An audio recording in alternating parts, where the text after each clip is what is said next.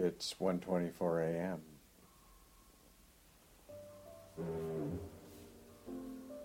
Well past the witching hour. Miles off the Oakland Berkeley line.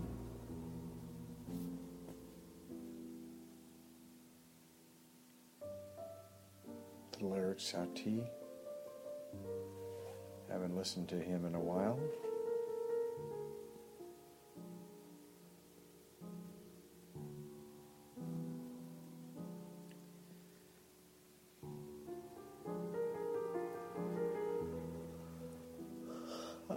Pardon me.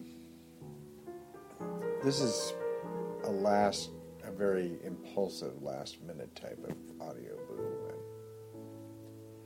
suddenly realize I haven't done one in months, or seems like it anyway.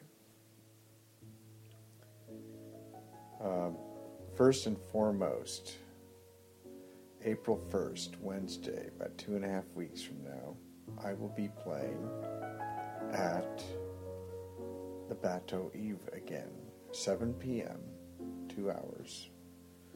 And it's going to be a great show. I'm ready this time. And uh, as happy as I was with that last show, I knew it was la- I felt it was lacking its in technical polish. I'm ready this time. That was like jumping into a an ice bath. Oh well. Um, so yeah, April first, Bateau Ivre, Telegraph Avenue in Berkeley. Um,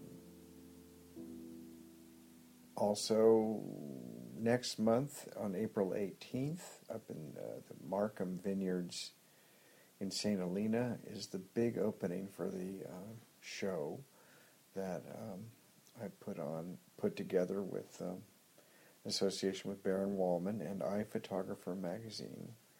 Let's get a little more music here from Bill Evans. Cannot go wrong with peace, piece. Beautiful late night music.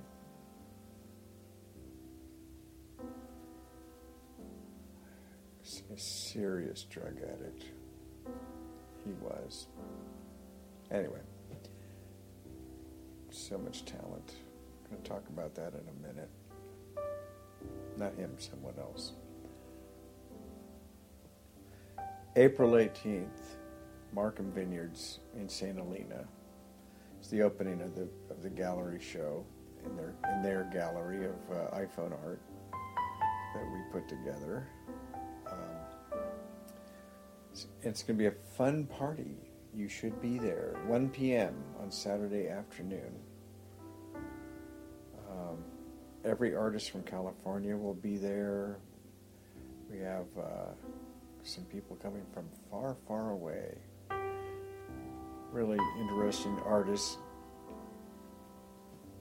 Anyway, it's going to be great. And uh,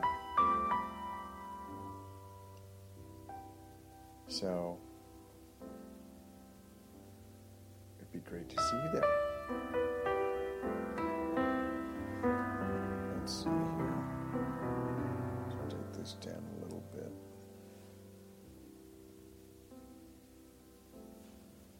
I have been revisiting the music of my youth, as is my wont sometimes. Been reading, I've been, I read the Mick Jagger book. I'm reading a book about the recording of Blood on the Tracks, Bob Dylan's great album. Um, I have the, the, I just read that book about Mick Jagger. I have Keith Richards' book, Autobiography Life. I haven't started it yet. I, well, no, that's not true. I did, but I put it down because I've got too many other books going. But I've been thinking a lot about talent and, and the music of that era and the music of this era because it, it is in a sorry state now. Listen to this. Listen to how much air there is in the in the mix. They wouldn't record this like this uh, like this anymore. It would be smashed to hell, compressed, loud.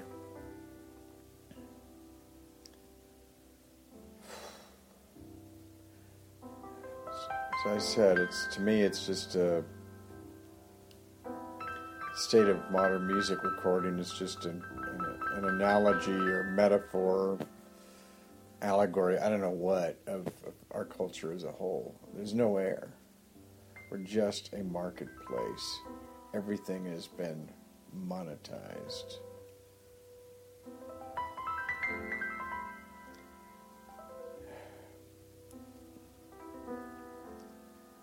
So, I listened to the bands back then. I mean, you know, they could play.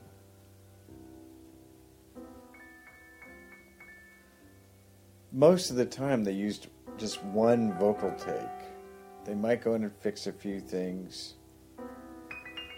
Pretty much, they, they wanted that one take.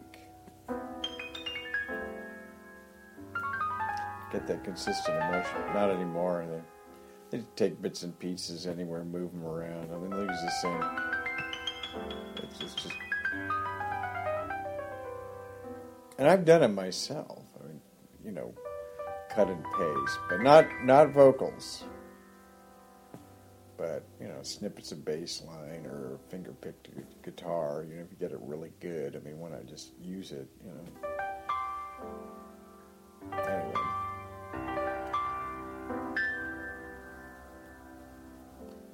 But I was listening to um,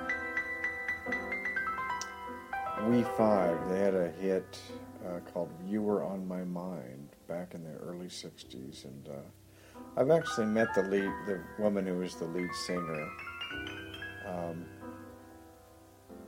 but I was listen, really uh, gone, and she's much older than me. I've gone back and listened to a bunch of their music on YouTube, and I mean, what a voice she had. They got, I think, maybe one album out. The band disappeared. I don't dissolved. I don't. I don't know what happened.